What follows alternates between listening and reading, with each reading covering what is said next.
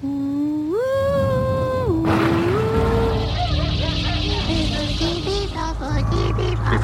after, before, after.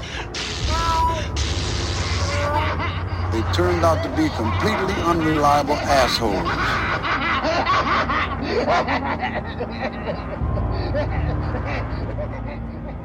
Hey, Tim. Hello, Ryan.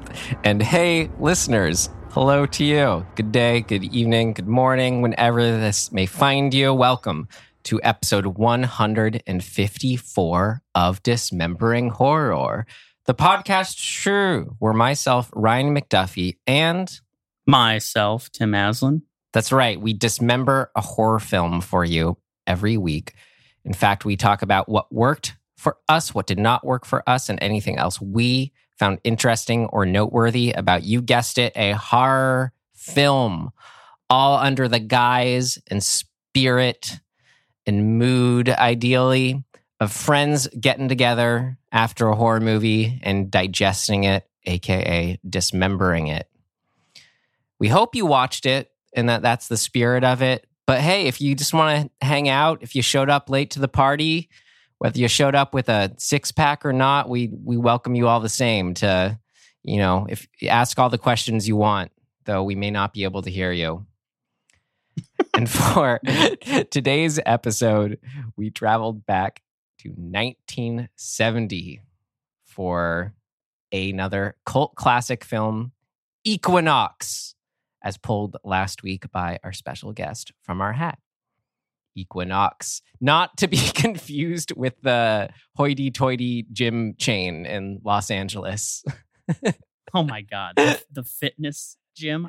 I have a friend who worked for them for a while. you can you imagine like those pe- it's just such a disconnect can you imagine those people and like what their aesthetic is and everything like being inspired by this film it's just Well, it all depends on which equinox you're going to, right? Like if you go to the one in uh, Brentwood, it's going to be a very different experience than the one in West Hollywood. no i think all the the idea with the equinox is it provides the same experience no matter where you go that may be true, but it doesn't provide the same clients.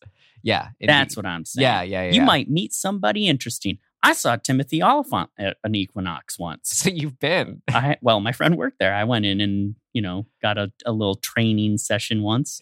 That sounds about right. Yeah. Timothy Olyphant. Well, again, very, very. So, ima- if you know the equinox we're talking about there, imagine, uh, I don't know with whether it be an opposite, but a completely different side of the spectrum is what the equinox is we're talking about today. Today's equinox was directed by, well, it was directed by Dennis Muren, Oscar winning special effects person. And then as a short film, and then after that was taken under steed by uh, appointed editor director Jack Woods, who expanded it into a feature film. So, Under Steed. Wow. so Dennis Muren uh, is uncredited on the final result, but he indeed directed uh, what a term. what it came to be.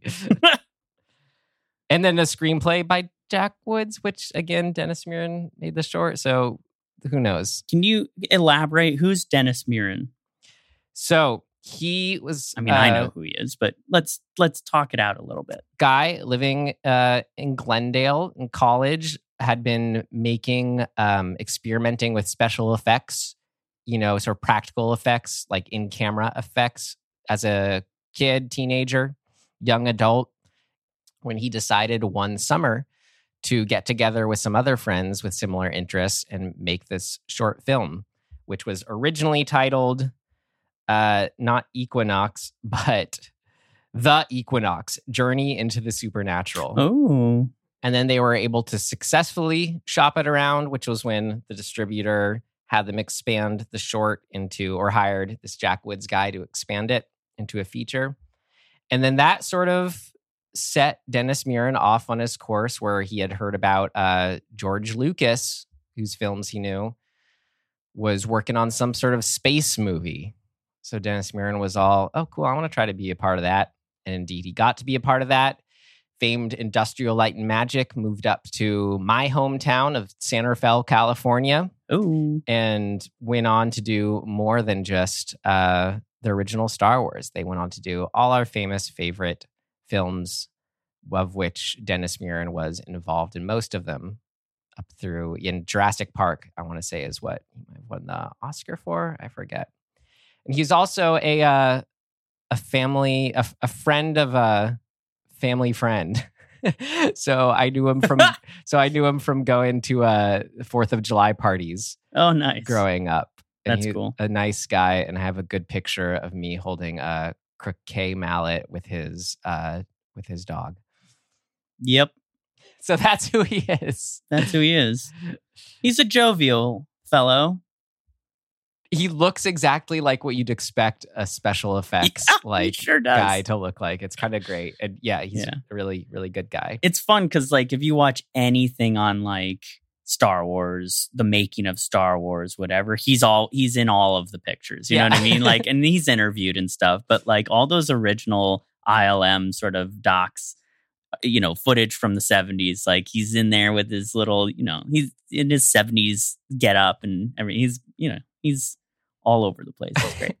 That's a good. You're right. That would you would yeah. I feel like he has a mustache in a lot of those, but maybe not. I don't There's two so. dudes that I always get mixed up, but either way, But you're right. If you were just asking me who is he, I feel like that is how people like us know him. Oh yeah, Yeah. the, that guy at all the Star Wars special Yeah. features. he's the one talking about the the chess game in in you know the first Star Wars and the, how they like did the claymation and the like all of that stuff. You know, Yeah. that's that's his you know claim to fame, I guess. and as we'll get into his film Equinox, really did a lot just for keeping that that filmmaking spirit and love of special effects alive and going and passed from one generation to the other. Yep, Great. great.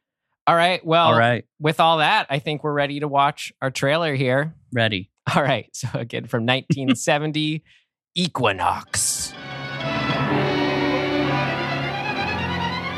What happened to Dr. Waterman? Only this man, last to see him alive, knows. Equinox. The invisible barrier between good and evil. The invisible barrier between light and the forces of darkness. The supernatural before your very eyes as four teenage boys and girls fight a devil cult for their sanity, for their lives, for their eternal souls. Equinox, a story that defies logic, confounds belief. Dr. Waterman! Wait! Wait! I can't believe it. It was just a phone. What is the secret of the thousand-year-old book? What are What I liked about that trailer, though, as far as this podcast is concerned, it was v- you you didn't need to see it to get it. I feel like we've had a lot of moody uh, trailers recently Mm, where you mhm. don't yeah, the visual you rely on the visual. You get it with what you just heard, listeners. Yeah. that narration, classic, classic, classic indeed. Equinox. yeah. All right, Tim. Well, per our rating system, let's figure out what we would tell ourselves regarding Equinox. Would we tell ourselves to avoid it, stream it, rent it, or buy it? I would rent this. It's actually pretty close to a buy because of how, like, uh, I don't know what the right word would be. It's it's it's such a specific like thing. I I don't know, like a nostalgic. It's not nostalgic to me, but in the nostalgia of the broader film, like you know, history this kind of although it was made in the 70s it feels very much like the blob you know it's got this kind of b movie thing going on that i really like like midnight screening drive-in theater kind of vibe. Like and there's something well there's obviously something cool to that but there's a lot of trash in that genre so to speak. And this is sort of doing this is elevated in that realm to me Like this is the best kind of B movie. Yeah, it's not made by it's the spirit behind it. It's not made by exploitive people just like, all right, what's on the poster? Yep. These people making it were young and loved movies and you can tell. Yep. That's exactly it. So for all of the fun of it too, like this is what years and years of of other filmmakers either were inspired by or parodied depending on who it was. And and I think all of that you know lends itself to the broader what is the word? The the the broad film world history something.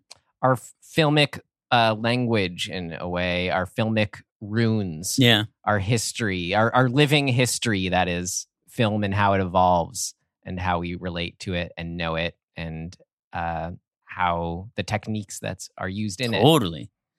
Yeah, so I think it's cool. It's almost a buy for me. Not quite, but That's great to hear. you know, maybe if I saw this on a, you know, I don't know, if I saw like a Blu-ray of this, I'm I might grab it.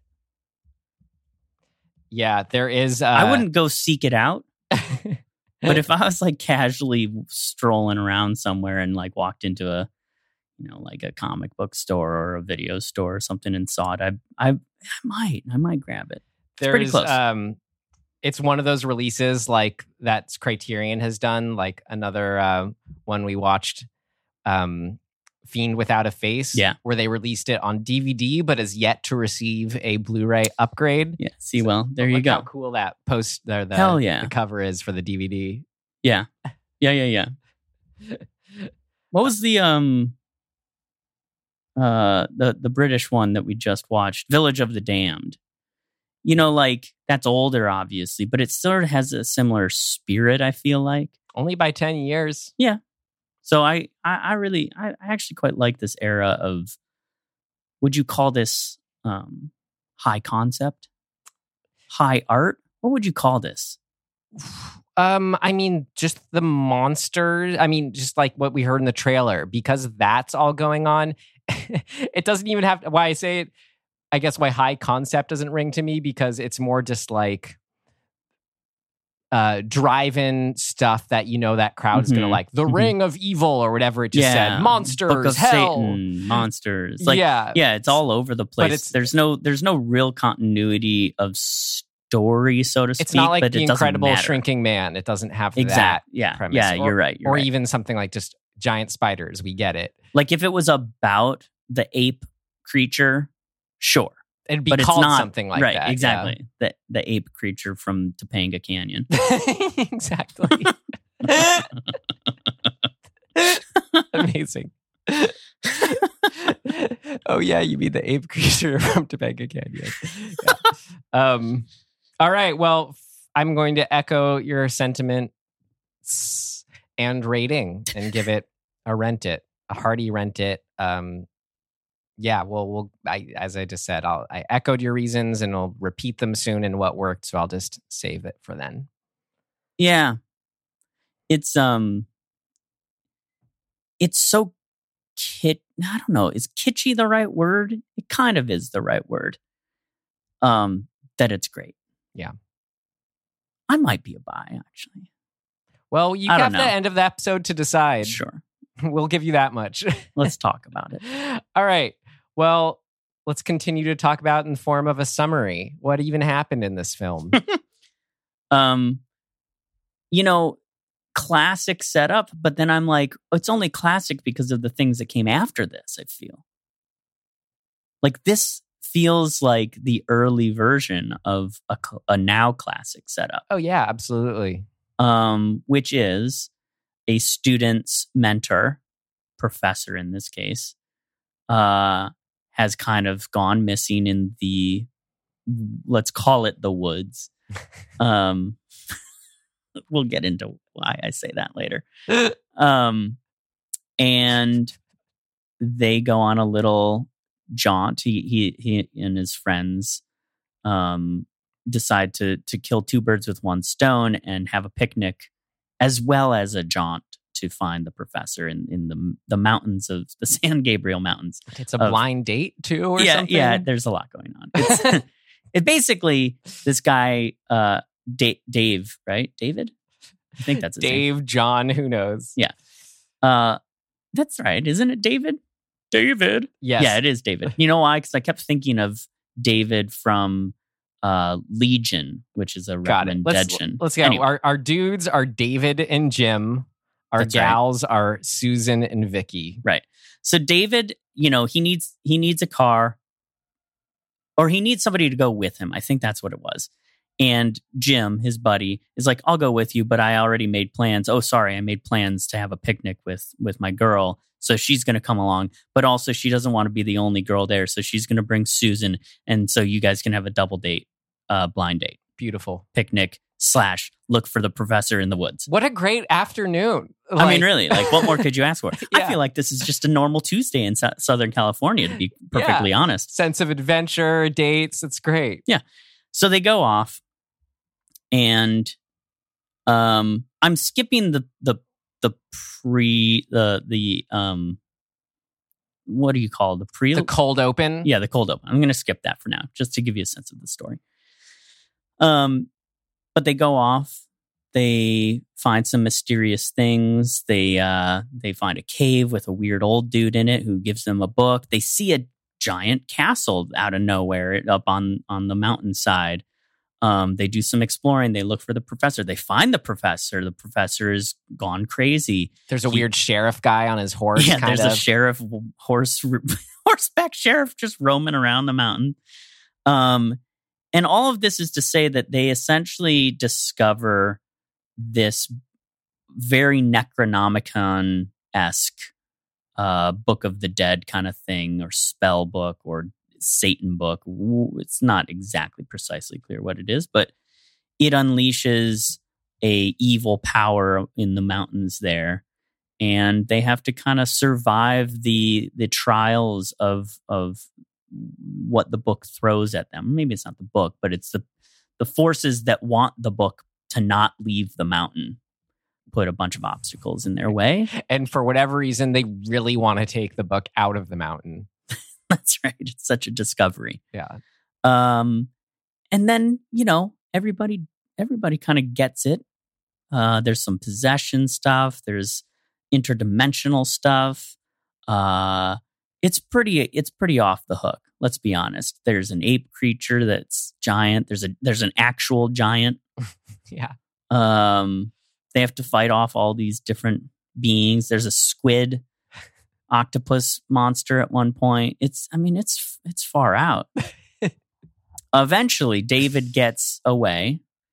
Um and in his sort of escape he uh he gets hit by a, a car that's that's a ghost car essentially driven by nobody and uh is discovered on the side of the road and institutionalized. And that's our cold open is actually him being discovered, institutionalized. He's gone mad.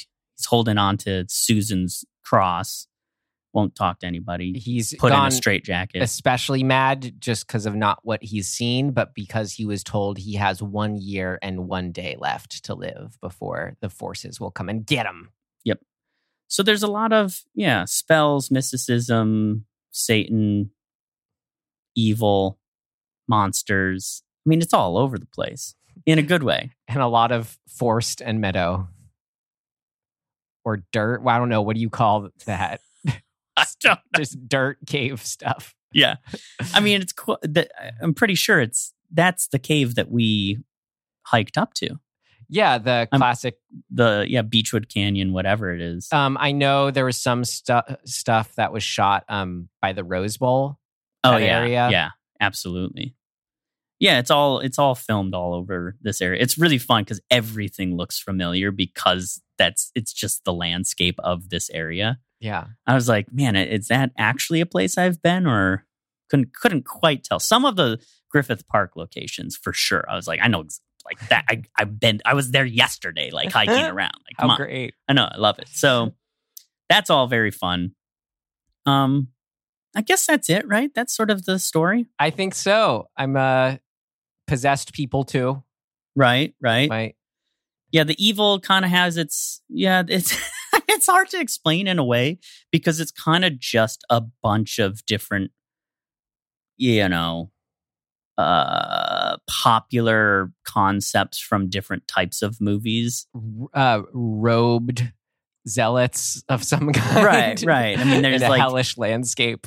yeah, the um the the park ranger on horseback is is also the devil maybe. He's Asmodeus, Right, which, is, the- another name for the devil. the prince of demons. There you go. So, and he's got a ring.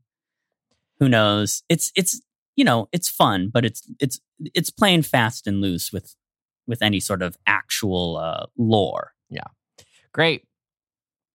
Well, I'm itching to get to our next section here. Let's do it. Okay. All right, here we go. What worked? What worked? What worked for you? What worked for you? What worked for you? It worked like a charm, Smith. What worked? What worked for you?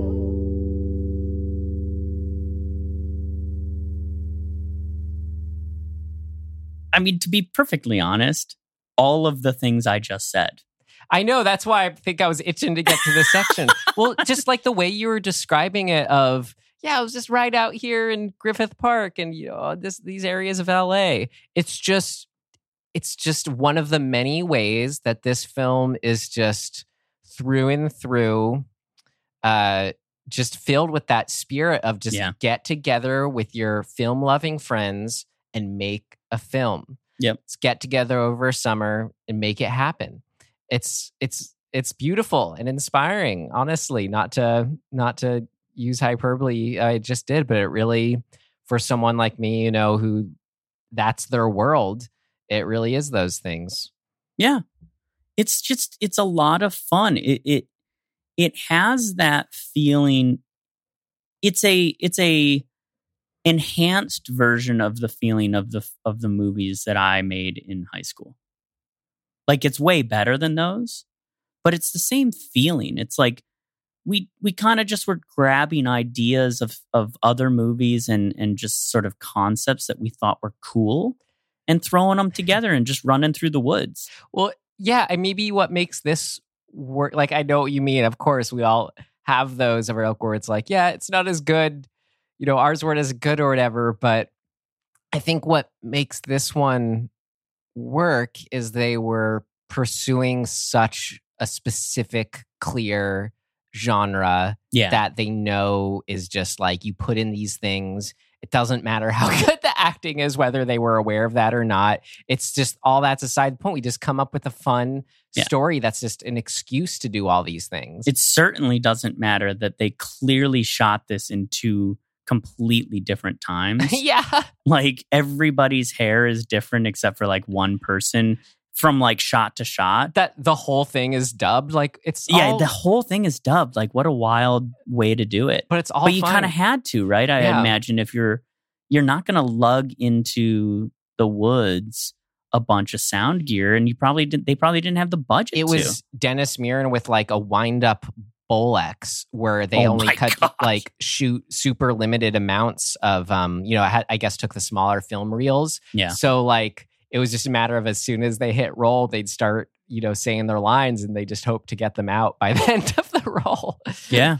uh but that's all fun because there's just this advent the like half of the adventure is not just the adventure of the story but the adventure of the filmmaking. Yeah. And i think that's really cool and fun and exciting and it it actually keeps it kept me involved. I think if this was a polished movie in in any sort of you know way of looking at that phrase i'd probably be more bored. But because it's doing this sort of like we gotta we gotta get it and we gotta just like run and gun and do it it's like when we watched that in of itself is exciting. When we watched uh, the stuff Larry Cohen. Yeah yeah exactly. Very much that spirit. Same same yeah. Yeah, it's feeling. that that get it done spirit behind it that's just so appealing. Where it's like, all right, we got our actors, we got our location, and then it's just about using your imagination just to come up with stuff. And I mean, yeah, like like we said, well, it keeps you engaged, and because it's on this level, this type of filmmaking, it just makes it so every time we get one of the new creatures, it's just so exciting because you're Yeah. like, look what they came up with and Yeah. made next. We had like you, I think you said it all, but we had like this tentacled squid creature So who good. destroys the the professor's cabin. Um, then we have the, I guess, an ogre and a giant. Yeah. And then our, our big finish, we have like a straight up red, flying red Oh my devil God. demon creature. One of the greatest things I've ever seen. I thought of you with that. Just like, it is so I- much fun. I will say every single time a new creature showed up, I was like yelling. yeah. Oh, Yeah, exactly. I was just like, holy shit, yes. So, you know, that's great. That's amazing. Their fun of making it is in it. you Yeah. know what I mean? You know what's interesting? I, I wonder if Del Toro has, was a fan of this because, in a way, it sort of has that like, let's just make some wild creatures up that and and throw them in. Th- th- That his some of his films have that same that same sort of energy. I mean, we could give it the context of, yeah, because you say Guillermo del Toro. There was, uh, you know, Peter Jackson. There was a handful of filmmakers that were directly inspired by sort of a combination of Ray Harryhausen and Forrest J. Ackerman's famous Monsters of Filmland, which Mhm. was a magazine back, you know, way, way, way before internet era. Where Wait, when was that popular? Sixties? yeah, that whole that whole era, 50s, 60s, Yeah. 70s, I want to say, when these then when the Dennis Murens and Right. Guillermo del Toros were growing up. But it was basically the way where you could look at stills from the films That's that right. you were only able to see once in the theater or whatever. Did you do that as a kid? Like get magazines Yeah. and stuff? Yeah, I mean, I had uh special effects books Did and you? things Nice. like that, and any making ofs. I'd love to find. And um, I told you because I was family friends with um the people who are my fr- my family friends are friends with Dennis Muir, and so these family friends worked for Industrial Light and Magic Oh, nice. too. So they had all these like uh, God, what was it called? I mean, they had the big ILM book, but they always had all sorts of behind the scenes stuff. That's and cool. I, I mean, I got to go to ILM a handful of times and look at all this stuff. Just so wild. that's and that was actually my my kind of what got me into filmmaking was, or that's what made me realize, oh wait, people are making these as like a young, young, young, young kid. Yeah. Anyway, sorry, I didn't mean to go on a tangent. There was a um down the street from Ian Lenny's place, there was a newsstand on the corner of Culver and Monroe Ave. And I think it was Culver, whatever, it doesn't matter.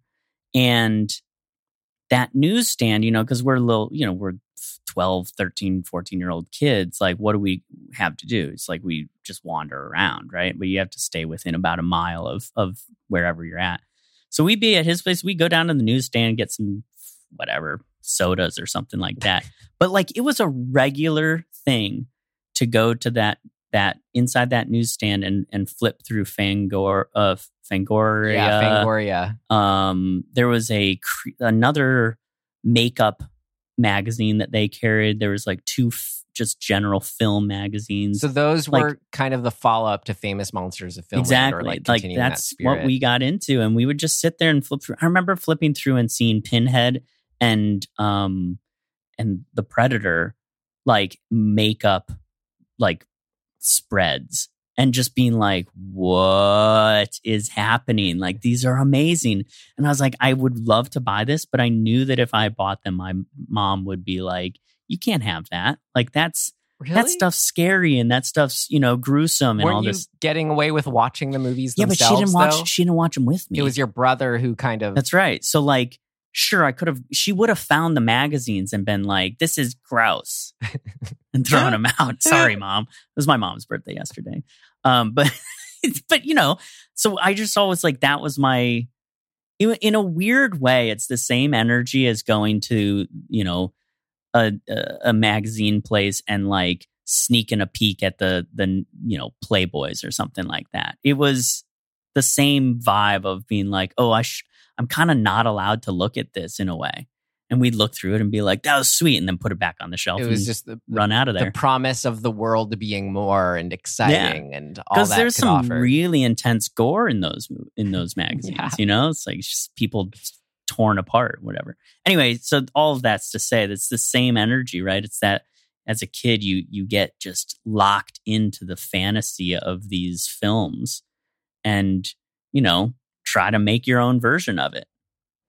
and how cool. And that's probably all those reasons why Criterion deemed it Yeah, uh uh whatever they say artistically blah blah blah noteworthy films the some of so historically yeah. whatever the the big thing to me about like just abroad what worked is the ingenuity of the effects right it's it- there's a there's like a cohesiveness to it even though it's so clearly an effect. But because of the world and the sort of the trappings of the world that they start us out with i'm on board with like every single effect. Some of that split screen stuff is it's like super basic to us now but like it's so cool to see how they were well not how but that they were doing that stuff in this low budget of a, a realm. And like it's just cool. It's like you're you're taking miniatures and splicing like c- compositing them into the same frame as like live action. That's amazing. I loved all of it. Yeah. Like the force perspective stuff is so cool. Oh right right. Yeah it just yeah it's like of course this well it made me think of lord of the rings you know Absolutely. as a modern example but then i just made the connection of oh duh that was peter jackson and he Yeah. was Yeah. I know. It's so cool because in a way, this movie is basically pulling out all the stops. Like every trick, every visual trick you can come up with is pretty much in this movie. well At- even of, the- of the time, certainly. and you can tell it's from a knowledge experiential just sort of backyard knowledge of these the 16 millimeter Yeah. cameras where i mean down to there was a whole tinted sequence where like oh yeah we could Yeah, tint right. the film to give it this sort of yeah, it's the other dimension. yeah exactly because it's all yellow Right. um oh i loved just effect wise uh just to shout something out that wasn't the stop motion but the whe- whenever we had those cloaked hooded figures and just the the screen took on a red quality Hmm. and just had that like gauze around it but then there's one shot specifically where they're falling into a pit Dude, i just i just loved that shot I was so like, much. man, they really, they really like went for it with this shot. It's so cool. It's actually very similar to the Jingoku uh, shot. Jigoku, yeah. Jigoku, yeah. reminded me of um phantasm too just that Yeah, feeling of yeah. like cloaked figures in a weird land desert landscape I am, you know what? Maybe part of why I love this so much is because all of the stuff now we know now, modern technology, modern film techniques.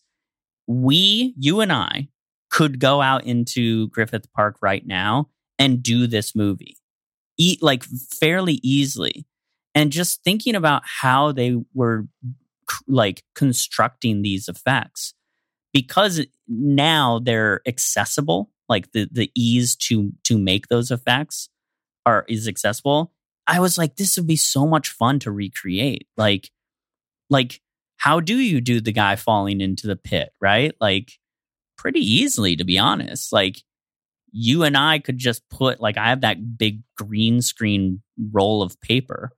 We could just put a can we could lay it on the ground put a camera above it and we just like jump off of something and wave our arms a little bit and then comp that into a shot of whatever we want the pit of hell whatever. And it would be essentially the same. Yeah but this this does have the quality though that that pre-digital era and sort of pre-mass green screen use Mm-hmm. yeah where it true. feels like it's all down to um the literal compositing two film reels together of shooting Right. two different elements and but even that we could that do. magic work. Yeah. We could do the same exact effect and just do it on muslin right? Like you you it like or what's the black? Yeah yeah yeah. Uh so you just do it it would ha- it actually would create that kind of um that line around everything the black sort of like eh, that that you kind of have to you try to paint out in a way. Why it's it's be so fun. Why is that so much more fun and exciting than like watching a YouTube tutorial of how to do that on After Effects? why, why is it fun because you actually have to you have to come up with something Yeah. you're not just plug and playing that's the difference What do you think? Do you think I don't I'll save that for I'm going to save that question for things of note. Ooh, exciting i've got a huge thing of notes just huge don't let me forget Great, and I won't forget what I was going to ask. Um, some another overall thing that worked for me, and it is more just another side of a spirit behind it versus the filmmaking, was how I put it as I'm trying to think of it as like this is 1970. Uh, but even not knowing the years aside, this felt like, oh, this is the middle ground of the blob and the evil dead. 100% This is exactly that spiritual center. And then it was just so cool to think of the dates and be like, oh, this is essentially yeah give or take a few years Quite- right in the middle quite literally yeah of those two things. And then um just because in the Wikipedia, like I I saw someone describe it even better than how I thought of just then. So I wanted to share. In his review of the film, Bill Gibron from DVD Talk wrote, in a strange way, Equinox is the Evil Dead with Ray Harryhausen substituting for Sam Raimi. So there's Okay. Yep. pretty, yeah, exactly. I mean, really, it is. It's amazing to me how, how well, maybe it's not. Well, I don't know. My assumption is is that like Sam Raimi saw this and was like, "I'll take that, and I'll take that, and I'll take that." Well, but you can have you could have just seen what inspired this for Sam Raimi to get to the Evil Dead, though. True, but the design, the specific design of a specific shot made me go, "Okay, he watched this." Well, I like to think when there there's so much, you know, we're always talking about influence and Mhm. the the line of filmmaking and all that and horror specifically. I think there's something more going on that's like you don't have to have seen something to somehow just be plugged into what the evolution is uh, within all that. sure, Yeah. but this is the same movie as Evil Dead. Right, right, right. No, And no. So that's why and I'm then saying, there's a literal shot of the Book of the Dead yeah. that is filmed in the exact same manner in Evil Dead as this. No, like, so- it is quite clear. No, and that is why I I thought of it. You know that that is why I specifically said you know between the Blob and the Evil Dead because you're right. It's not just the aesthetics, but the story elements too. The possessed people attacking each other, like you said, the book reading from the book, The- all that the the cross, the the crucifix around her neck, yeah, like the, the interdimensional stuff, Yeah. the dimensional portals. which is great. Like whatever, man. Like do what you want. Like take what you love and make your own version of it. And then just I have no problem with that. Right. And then even from the special effects side of the the you, in Evil Dead 2, the stop motion of Henrietta, like they use or even the, the stop motion of the bodies decomposing in the first Evil Dead. Yeah, Like totally. still. So both in story and aesthetics, just it's just fun Yeah, to see but that what- direct line. And what's so cool is like Sam Raimi obviously took the things that he loved, but it's a different, it's a very different actual story. Even though the, I mean the the, Jesus, how do you how do you parse this out? The the plot construction is essentially the same. you got to well- get to a cabin in the forest. well, it's like you got to go to a remote place. Except- in that remote place there was a professor that professor discovered a book. This that is- book is the book of the dead. this is like the Evil Dead if when they got there, the cabin was destroyed. that's right. Yeah. yeah. You know it, like it's i just find that to be fascinating because again i think it to my first sort of original point of why it's like a rent slash almost buy it it's its influence is far reaching and it i think granted you, you know if this movie wasn't made evil dead in some form or another would have been made probably but it wouldn't be what we got.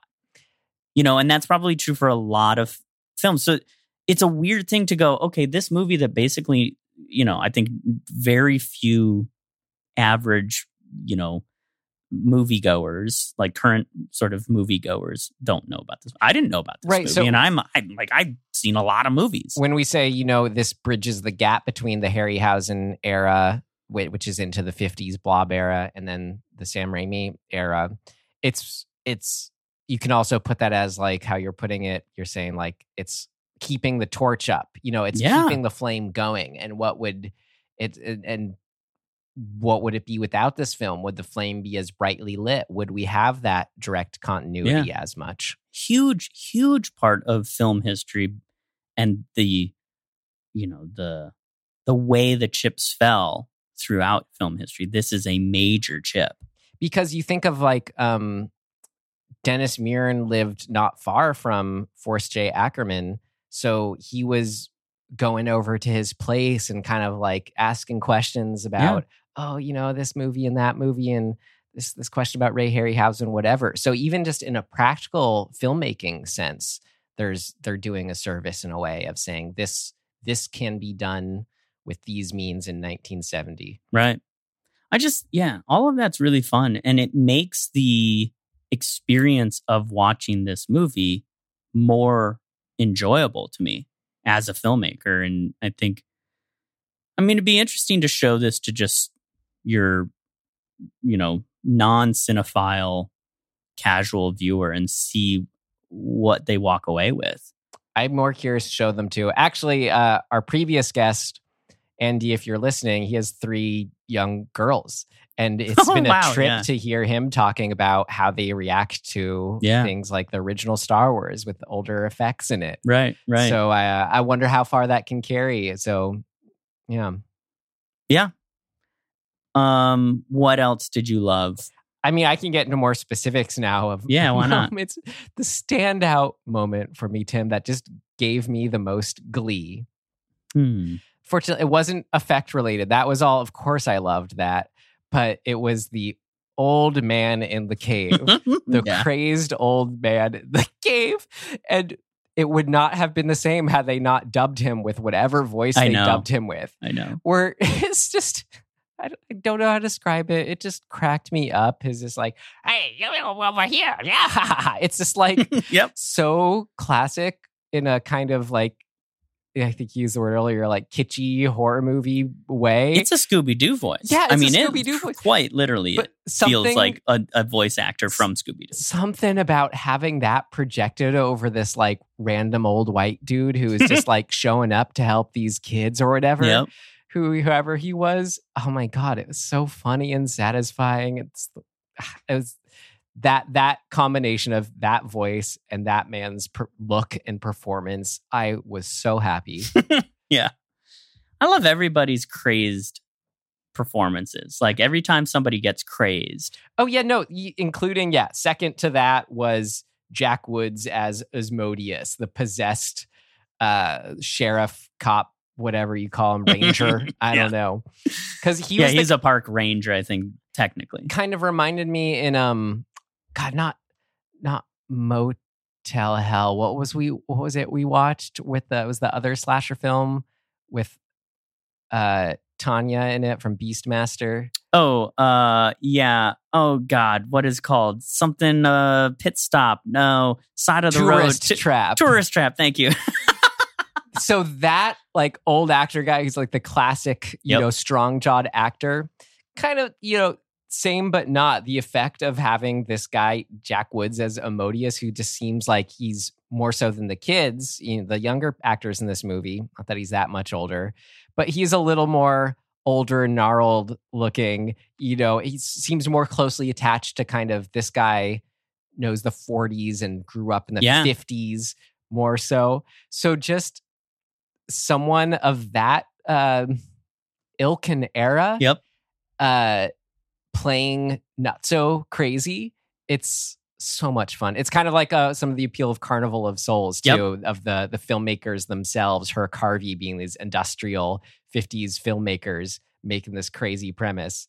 Uh yeah so so seeing jack woods as asmodeus especially just tickled me when he was you know playing. I'm kind of a you young kids uh, you know, cop, what are you doing? Stay Right. out of here.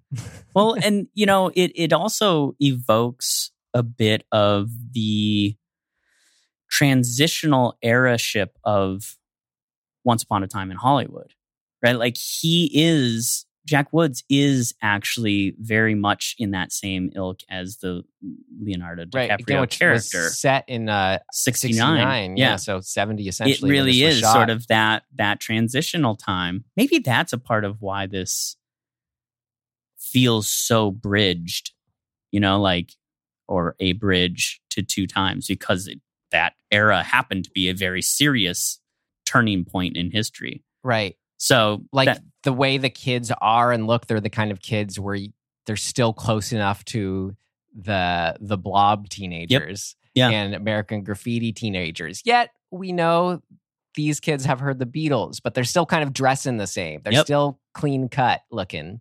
So yeah, that's again just either the, the end of that era, but still transitional. Yeah.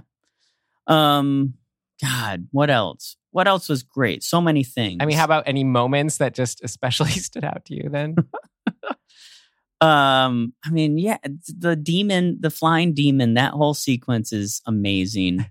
I just, I, all I could think about is Army of Darkness too, where it was like, there's that same sort of winged demon creature swooping down at people. But I love, I love that all of these creatures are demons, right? Like Mhm. they are specifically like Judeo-Christian like entities and you know even though the book explicitly says that any sort of religious iconography of good so to speak so star of david and the one that they make which i forget where that one it's that the double circle thing yeah. i forget what they said it was from but i love that that that notion of like you've got these totems that you can kind of you know throw in their face and they they go oh no it's like dracula-esque it's a it's just a a cool fun defense to- like Yeah. tool Like, yeah.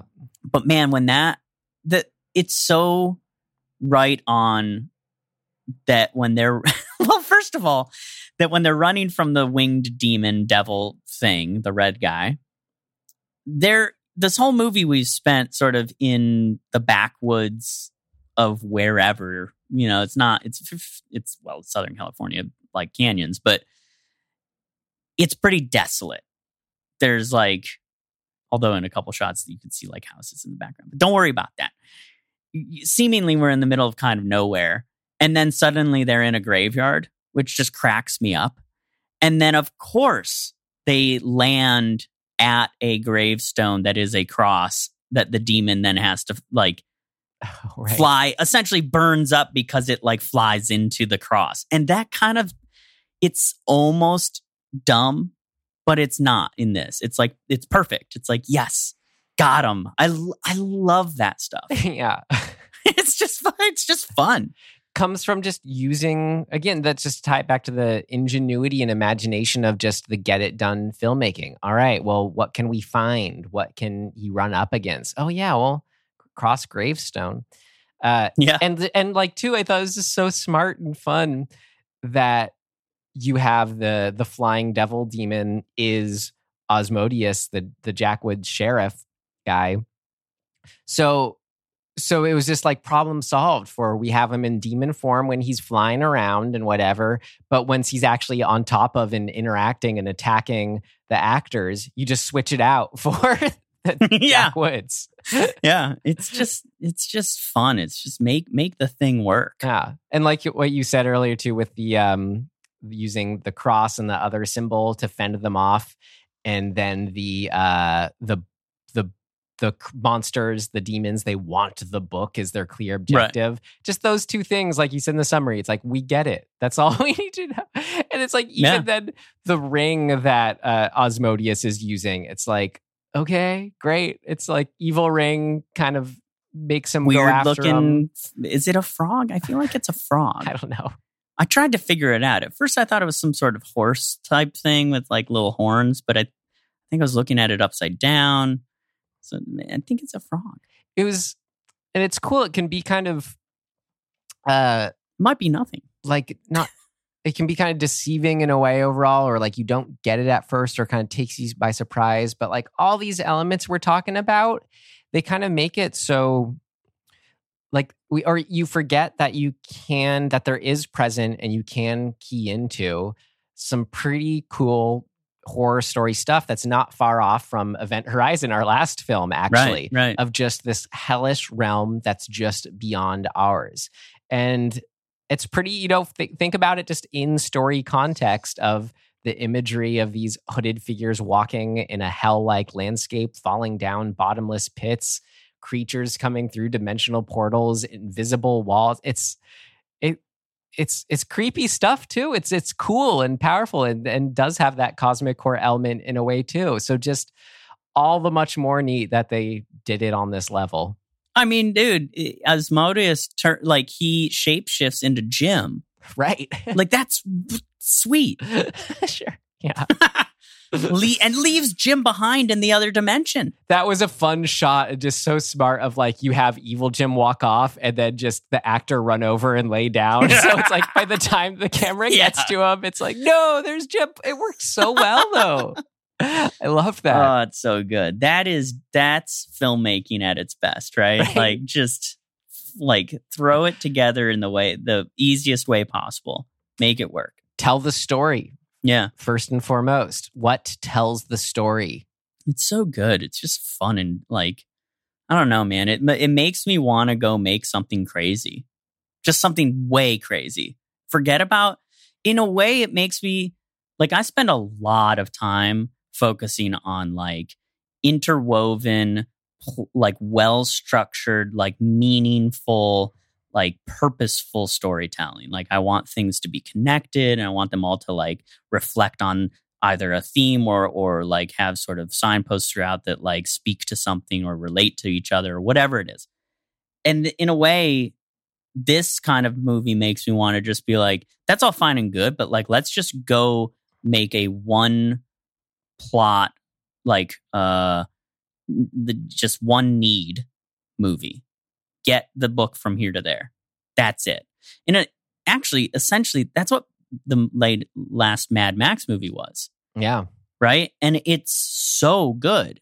So this there is something to be said about just pure simplicity of of plot.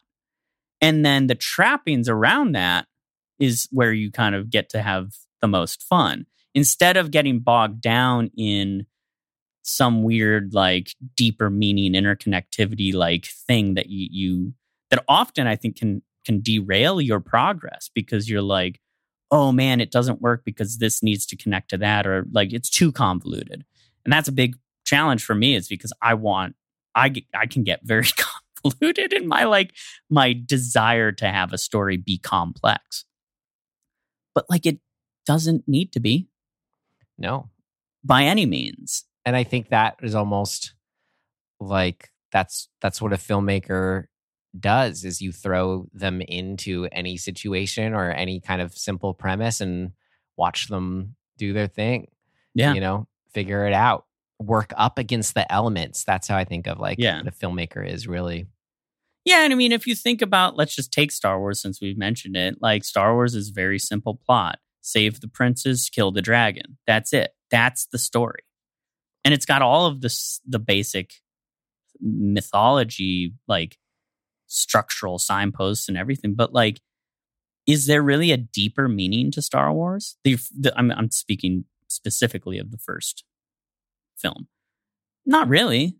You know, like Well, I mean, you it it it it speaks to bigger things because of the nature of the simplicity of it in a way well that is and that, the universality of it but I mean, yeah, it's it's it's interesting because it's kind of both where how he developed it. I mean, you have that that making of Star Wars Yeah, book yeah. where like you read the original versions of Star Wars were this long, convoluted, all these crazy characters. It read more Yeah. like the prequels kind of thing. Yep. But then what he was also doing at the same time was following these um, deeply rooted in humans, Joseph Campbell Right. mythologies, all that good stuff, as well as um, you know his interest in Eastern philosophies and, Mhm. and you know putting the the Buddhism angle in it, the the force, and all all that good stuff. Right, I mean, right. this has all been said before. You've heard this before. You're listening to me, but I, I guess that's just to kind of push back a little of what you're saying as far as no. But in Star Wars, there still is these. Well, I guess what I'm saying is on. the the mythology and the and the and the the history of story will support a simple because we're we're bound by it anyway. We we're influenced by it no matter what. Well, right. Well, what is life? But I want to get the thing, and things get in my way. That's right. That's right. And so like in a way, because like you could watch Mad Max and then like I saw lots of articles after that the last Mad Max came out being like, this is like a feminist, you know, um what would you call it? A feminist like statement. I was like, oh, is it? Yeah, well, sure. You you can pull that out of that. Sure. Was that what he was going? I don't know. Because it's also just simple story well told. Right. And the lead character happens to be a woman. Cool. But I mean, I'm not discrediting. I think that there's there's lots to that movie and lots of it was intentional, so I'm not trying to downplay that. But point is without we don't have to try so hard a lot of the time.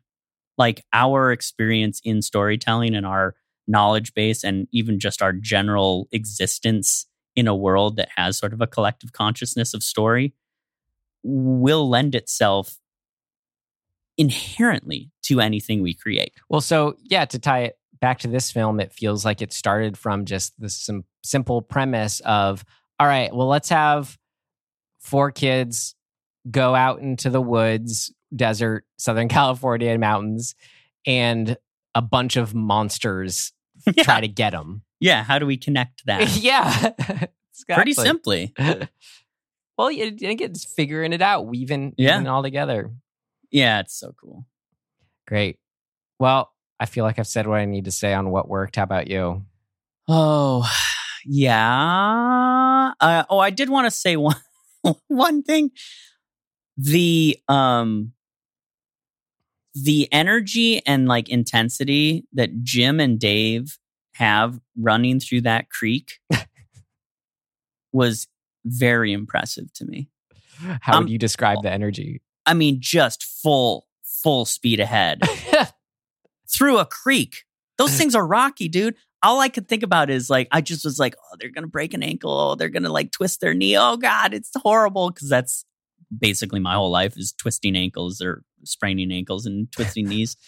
Um, but it I was like, man, they're really going for it. And like just, you know, consequences be damned. Just going for it for the love of the shot. the film gods were on their side in that I mean, one. really.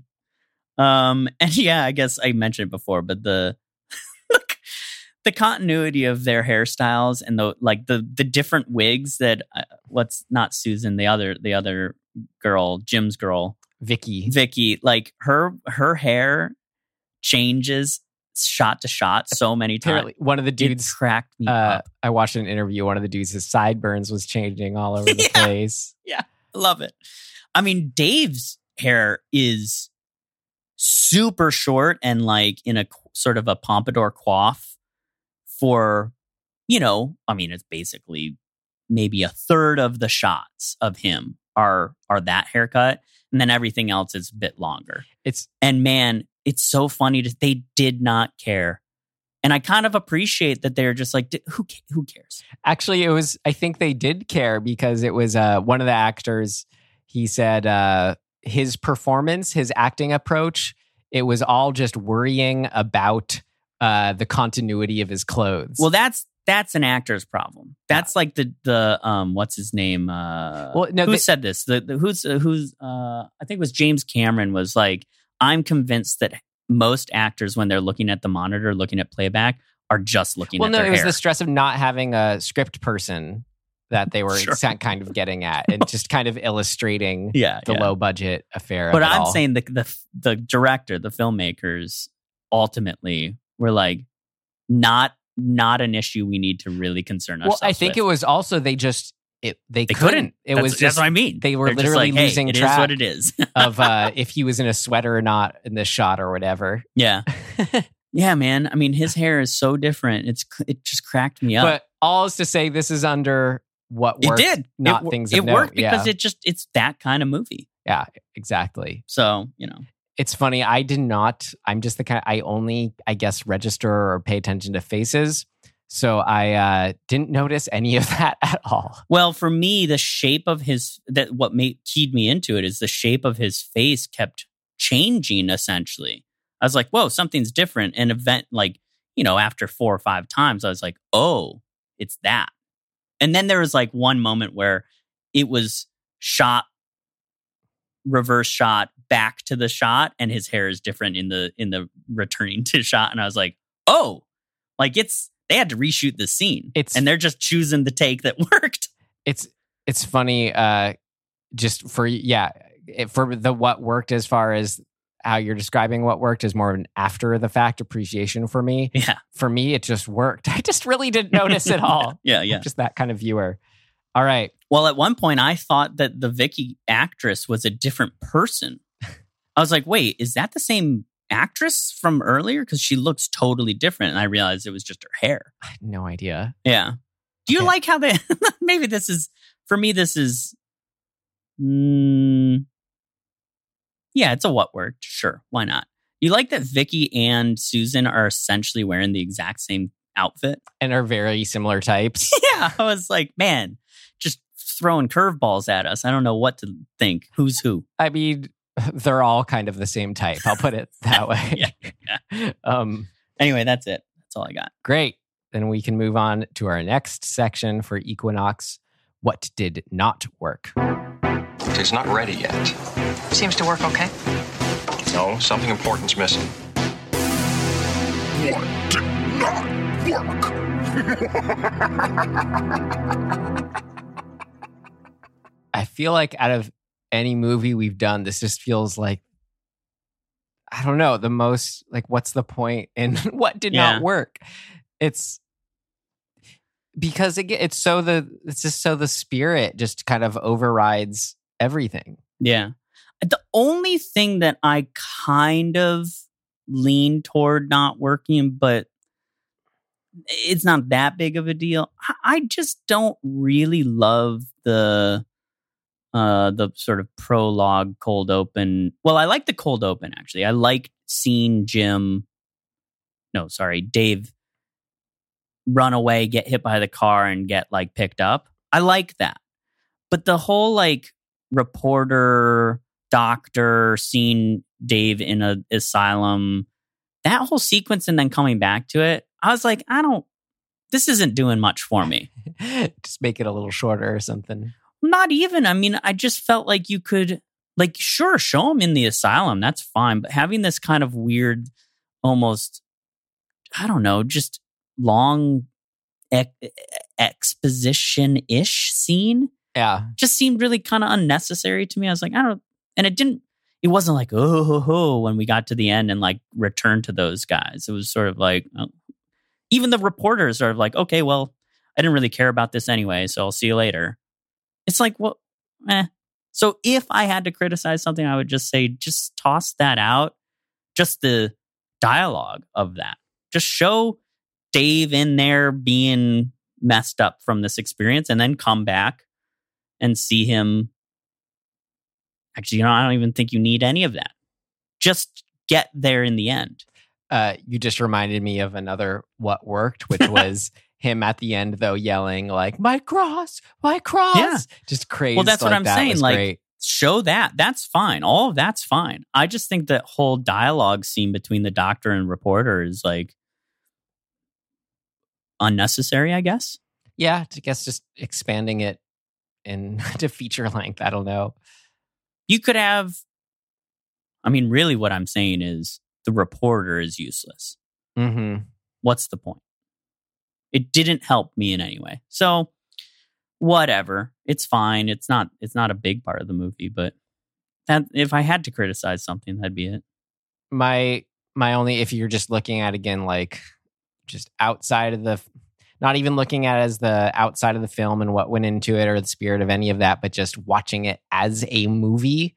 And this is a bit of a, you know, maybe expectations I had not met. But when you see the castle, I just wanted that location change of getting to get inside the castle so bad because also Yeah. the locations we're in, it's just like reminded me of when I go on a hike out here and there's no shade and I'm just hot and I don't like it. you know? Sure. Well, here's you know what they could have done because this does exist up in a number of these areas is at least getting to like ruins.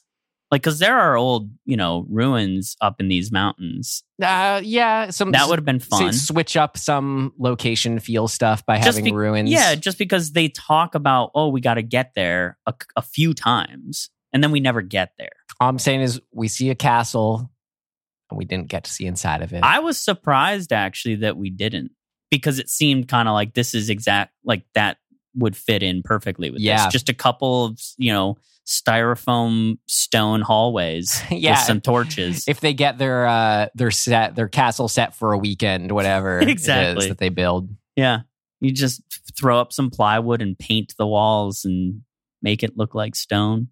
Yeah. Well, whatever. Cool. All right. I, I mean, really, like what else? What what are we going to criticize? Great. Perfect. Then I didn't like that the the ape had furry arm, like discolored arms. I thought it was really distracting. I'm just going to leave that at that and move on to our next section things of note.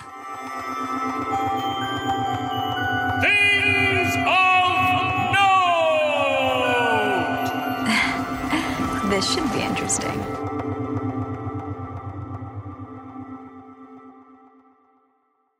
All right. My question I had for you, Tim, Yes. I was going to pose earlier. How do I put this? But we were talking about practical effects, the ingenuity of practical effects, how you were kind of saying that something behooves them versus uh, CG After Mhm. Effects effects, let's say. And how, you know, we were noting the spirit that is, uh, we always use this word, imbued into the effects themselves by someone making them. Now, do you think that human spirit can similarly be put into CG? When does it work? When doesn't it work? Mm. Is there more of a guarantee that the practical effects will have that just by default? How do you kind of break all that down? I look at it from a I look at it from an artistry point of view. So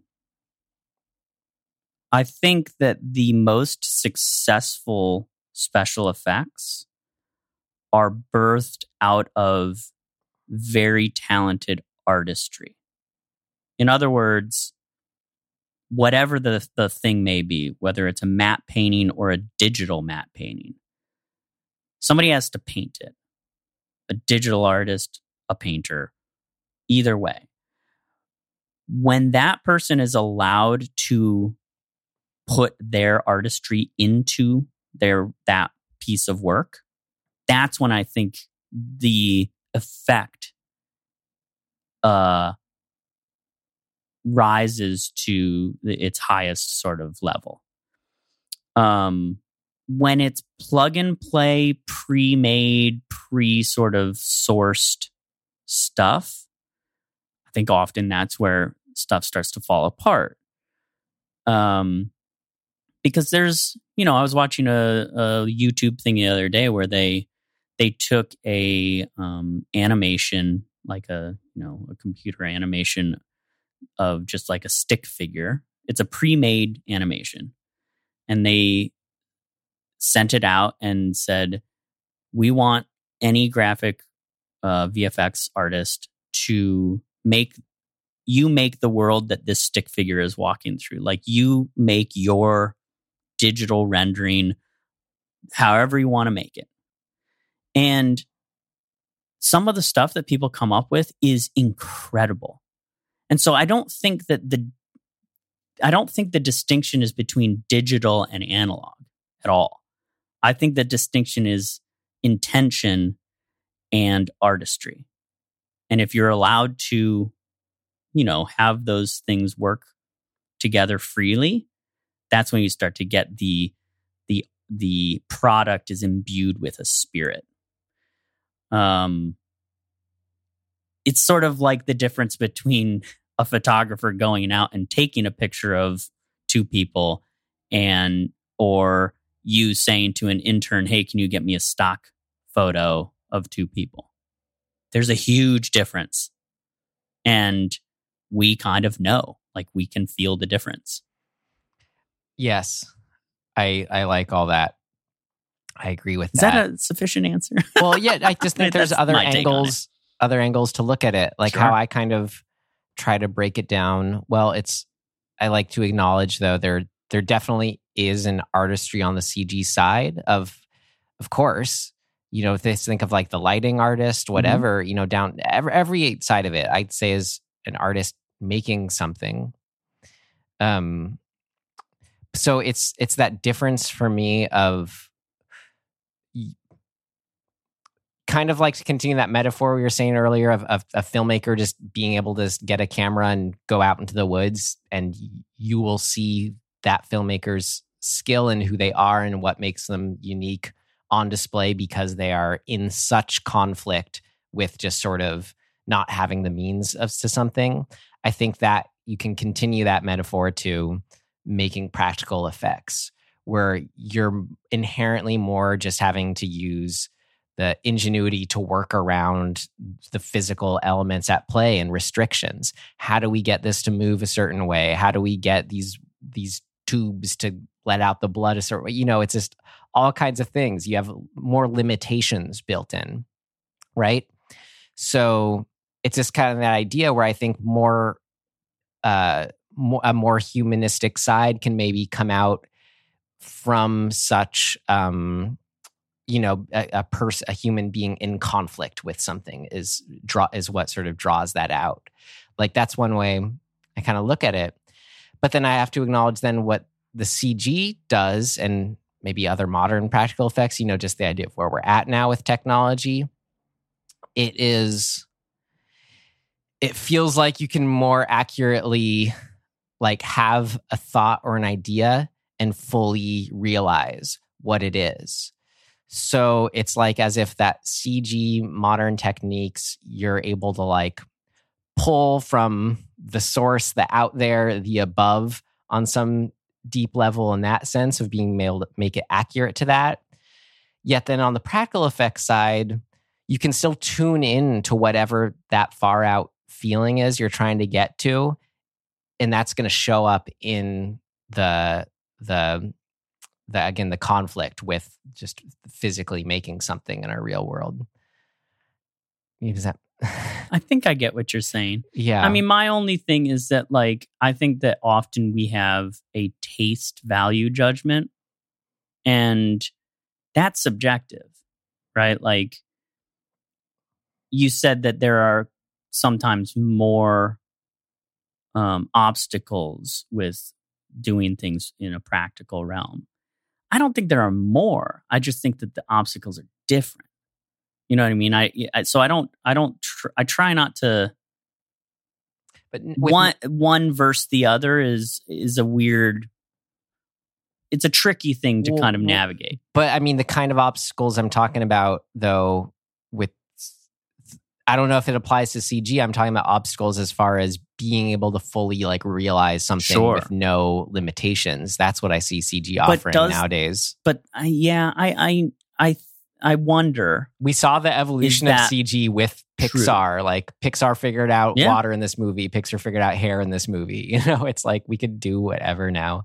yes and no You got to do it well, right right but it's well there. i think that to me the we have seen time and again that the the best results the most universally sort of appealing results come out of a large uh combination of and and a very delicate use of mixing all of the the the things at our disposal I mean that is kind of the coolest and what excites me the most in a ways of having enough of a practical thing to get your brain to Right. see it as real and then augment it with the CG just to uh, make you go, wait, but how did they do that? That can't be real.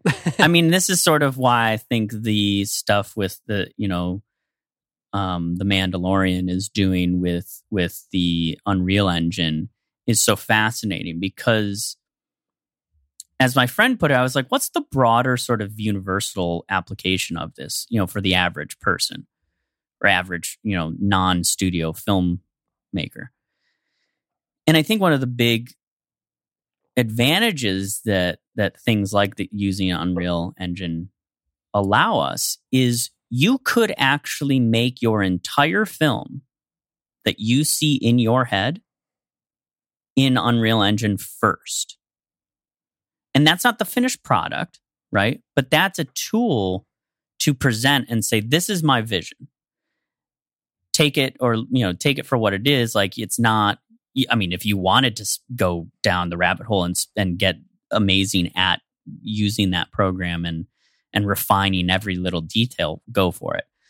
But you could literally just make a you know st- a stick figure. You could make a previs of your entire film in Unreal Engine, and it would look oh you could populate it and make it look pretty good.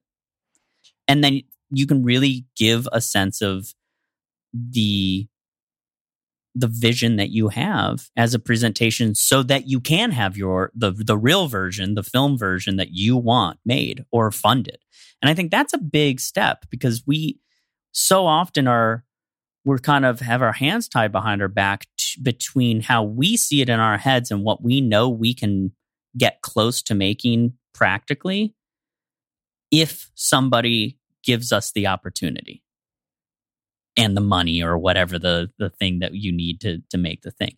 And so that to me is like using these things as tools to ultimately get to realizing your vision is is the most exciting application to me of the sort of technological advances. But like, you know, there's a big difference between a vintage Zeiss lens from, you know, 1950 and the digital repurposed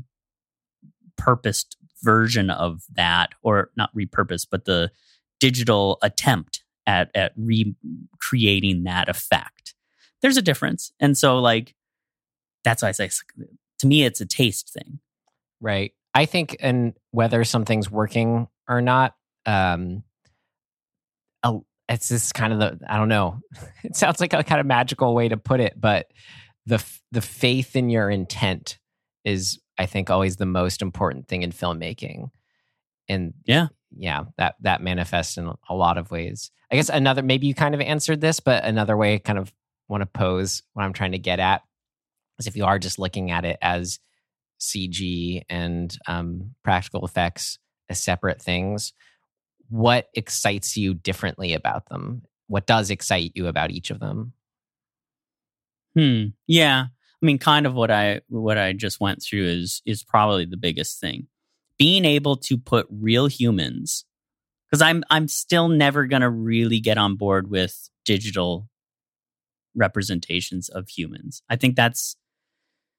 I just think, uh, f- sure, maybe someday. Feels weird to you? it it feels yeah it does feel weird. It it feels like there's always going to be a bit of a barrier between us and that. Um you know the uncanny valley kind of thing or whatever it is. You can get close and they have gotten close but it's still like our our brains are built specifically to recognize other humans I feel like though that we could evolve and change out of that though. You know, look at how humans evolve, where once we're all between that becoming more predominant in movies and shows or whatever, combined with generations growing up where a metaverse is just Hmm. as common as our our waking universe, our phys- our physical universe. Because I'm there's going to be that what our our people born now like us might feel as like where if we're in the metaverse there might be that uncanny valley but for other people that's could feel more it will Yeah. become less less uncanny Well, I mean, you're you're not wrong necessarily. And we know that because the current generation hears auto tuned voices and distinctly, well, not, I mean, this is a bit of a generalization, but we know that there's a large swath of young generation or people born after a certain year that hear auto tune because that's what they're used to and they think that sounds better than natural non auto tuned singing and uh, you know me as a singer eh, from the generation i'm from doesn't like Yeah. so so like there's subjectivity in that and like what you're used to does like what you've been exposed to does play a big role in how you consume and appreciate anything I just, I guess, got to mention with that though, like the younger generations, though they still, you see them seeing like the old stuff is cool. Oh, I still love Pink Floyd, whatever it is. Like there's, also true I feel like there's always the two sides of Yeah. it- It's not a generalization one way or the other. But sorry, I kind of derailed you as far as uh, Oh. what the excitement of CG versus uh, practical effects. I think the excitement, the biggest aspect of it to me is being able to put actual actors into an, a visual environment that they can interact with in real time. It's immersive on a level that we've never been able to have before. Um, in one major regard, you can drop Leonardo DiCaprio into, you know, the Canadian like tundra and have him act and it'll go a long way. It'll inform the performance a lot because it's fucking cold and you're tired and you're out there in the elements et cetera et cetera et cetera. And you know i'm sure somebody will disagree with me but as an actor i think being able to do exactly that same thing in an environment where you aren't actually freezing yourself to death helps a lot. And like, you know, I would almost equate it to athletics. You're you're at your best as an athlete often when you're most relaxed. And so yeah, the perception of the challenge you know is argued often to be the thing that drives people to to greatness at times. Sure, but like still actors, man. Like we're we're not actually supposed to like get shot with the bullet. You're supposed to be able to act that. And so being in a place mentally and environmentally where you can immerse so fully in that environment with with while retaining the actual safety and comfort and relaxation that's needed for performance that's huge you just made me realize. I mean, I thought I liked The Mandalorian a lot and was totally sold on that technology. I didn't even know it at first till I learned. I'm Yeah. like, wait, really? So, but you wonder if it's the perfect uh, show to get us used to that technology to have an Totally. actor whose face we don't see the whole right. show. That's right yeah it was baby steps you know like let's Yeah. ease into it Not a no. He's a great actor though, but just the the circumstance of that That's funny. that's funny Well, ironic what about anyway the practical side? well i think you're you're melding the two that's what's so great about it But I was trying to no, no, not in the Mandalorian. What I was posing you is what excites you about the CG and what excites you about the practical. well So you covered CG, but Well, what I'm saying is is that with the CG technology we're moving into, we get to retain the important things of practical effects, costuming. Uh, right. No, but I was just asking as far as look at them as separate art forms or I don't separate think you, I don't approaches. think you. I don't think you can anymore, or you can, but I don't. I'm not excited by separating them anymore. That's that's kind of where I land. I'm most excited about the amalgamation or the combination of those two worlds being the all of the tools, the best parts of both Awesome. worlds I think that's turning into one thing. that's the That's be- exciting. that's the better answer as far as uh, an approach to filmmaking now. I think in a way, Man. or it that excites me too. I don't want to say Yeah. better, but how about from a historical context, one versus the other? Hmm. I don't know. Hard to hard to make a judgment. Um, I think you know. I guess we already kind ben- of covered There's it. There's benefit. There's there's there's always benefit and there's always problems. I guess it's just sort of like one of those things where like where do you land if you if you uh hold esteem to the challenge or the suffering that's implied of of like that often comes with doing things practically. Well, yeah. Sometimes yeah, that's great. If you can say, do you agree that traditionally, historically, practical effects have a certain kind of magic that CG has not? Uh, m- m- for most of film history, yes. And we, I think we're leaving that era. yes, and so anything about that that does excite you of that now foregone era of Uh, what excites me is is that it will never actually be well in the right hands. I don't think it should ever be foregone.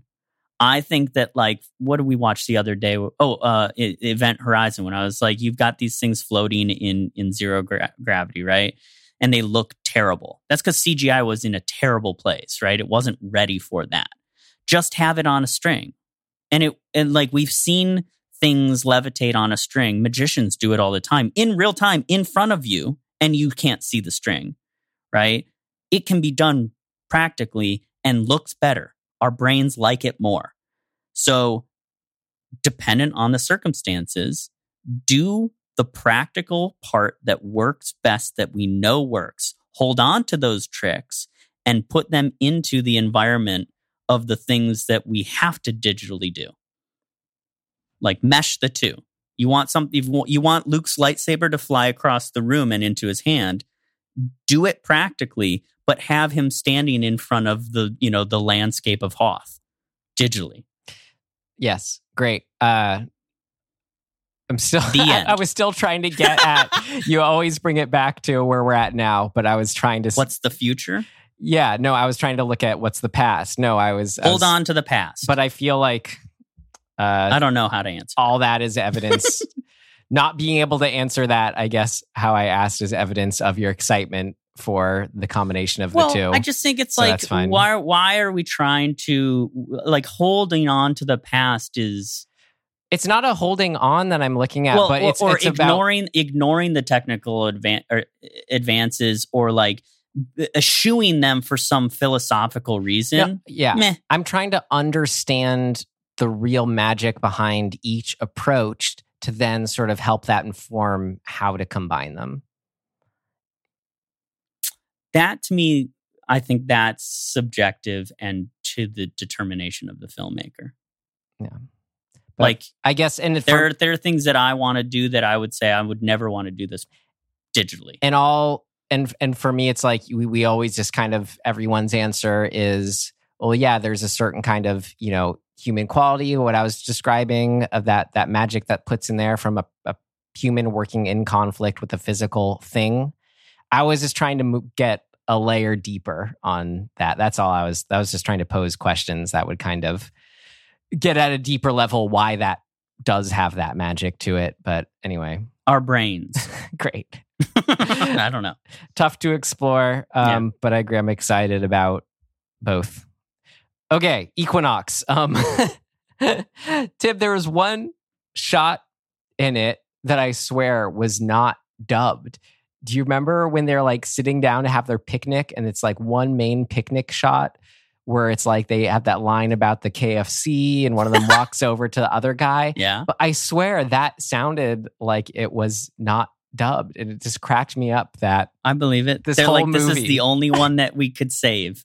yeah it's funny. Why save it then? or decide i don't know. I'd be curious about that if my ears weren't deceiving me my ears and eyes. Uh forrest j. Ackerman famous monsters in filmland. As i said knew dennis muren and sort of mentored him it sounds like.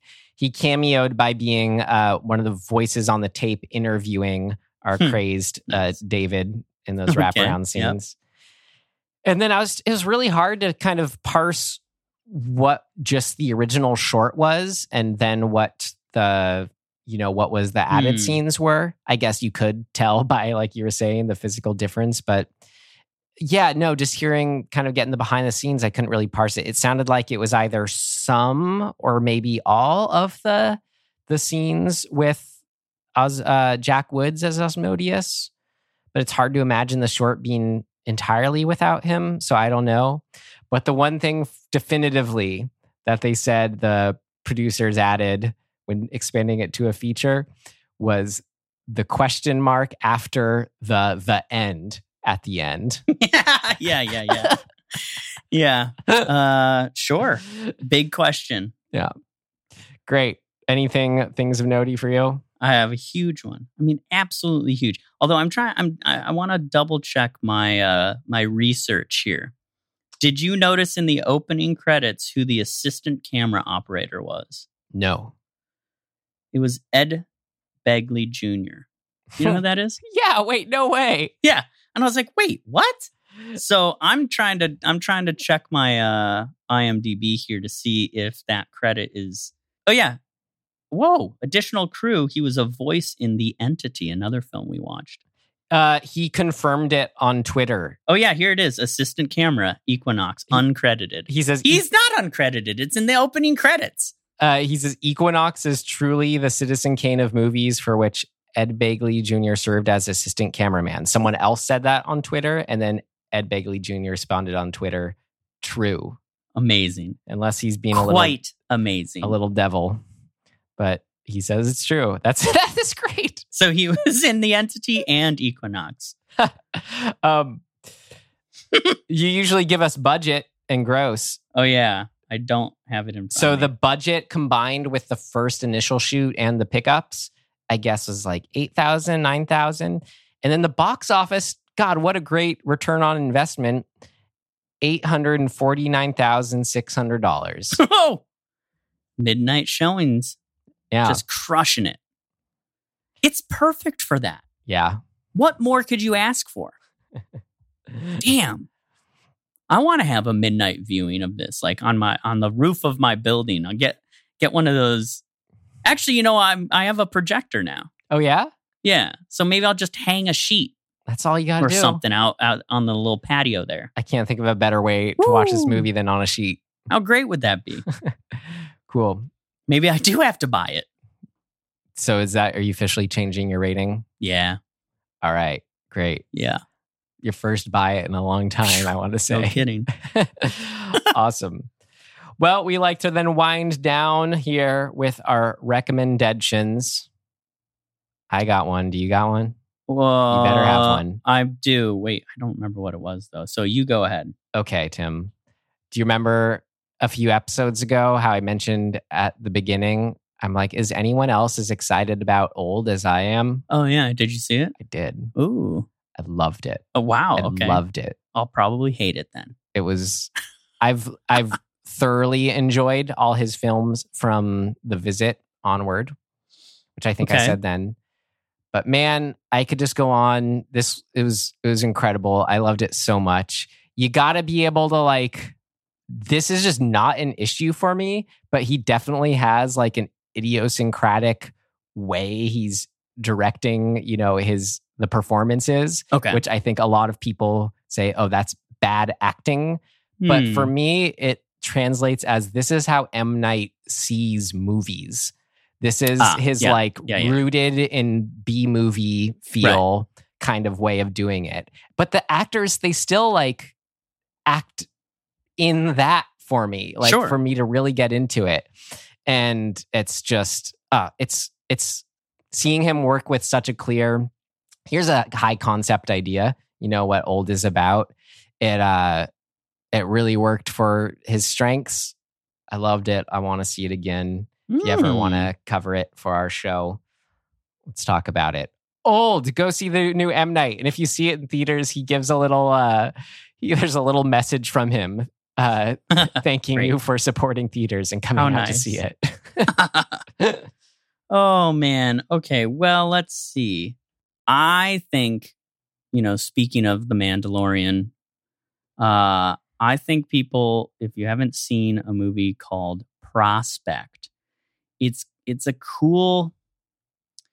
Well, it's sci-fi, but in a way, it's just kind of it's very much like an old western. It's kind of got this. It's you know, it's like three characters, But sci-fi, you just said. but it's sci-fi. Yeah. Um, the they're on an alien moon crash landed, and it's got that kind of like somebody's got somebody's got like the, the batteries or the goods or whatever and somebody else it's like a bag of money kind of kind of you know who's gonna double cross who kind of thing and it's uh diego wait is that his name? No. It's pedro pascal. I was gonna say diego luna. He's the other star wars guy. Who's in um yeah in uh, rogue one. No so it's it's it's the mandalorian. It's pedro who how do you how do you not like him? He's he's like everybody's favorite dad. And he always seems to be playing these like troubled dad characters even though if even if he's not an the actual father that's his casting it's like every movie he's been in he's that. And he kind of has that in this too but man he's so good. Um the actress is uh what's her name? Sophie thatcher who i feel like we watched something with but i can't remember. Anyway uh it's really good. It's fun and creepy and intense and sci-fi and weird. And it's got that kind of um it's got a really cool design like even the space suits that they're in is all very there's got to be a term for this it's like astropunk or something like that um the design of the movie alone is worth seeing it for it's a weird amalgamation of genre in a way and where do we find it? it's on netflix Great. get into it it's fun Cool. Pedro Pascal, yeah. I do not think we've watched anything with Sophie Thatcher. okay she's just really familiar she's been in she's up and coming i suppose Oh, and Jay Duplass. oh yeah he's got a he's one of the main people Great. All right, cool. Well, then we wind further down with selecting our film for next week. okay Great. get into it it's your turn All right, for next week, we will be watching Les Diaboliques. I think is how you pronounce it. the uh the original or the remake 1955. oh well there you go. Diabolique, Les Diaboliques. Great. cool It's been on my, well, gotta watch it list. So I look forward to finally watching it. sweet All right. Well, until then, which will be episode 155, you can find us wherever you found us. Our big ask is if you made it this far, why not tell a friend about our fair show? See if they want to join our friend family here. We'd love to have them. yeah come on over Great. And I'll yeah, get I'll get a sheet. yeah, for- we'll watch Equinox. And Tim will put on all the other movies he wants to put on at a party. Mm-hmm. It'll be great. Great. Well, in closing, get that camera, get those friends, go out to the woods, make your movie. Thanks for listening. And we will see you next time. Goodbye. Goodbye.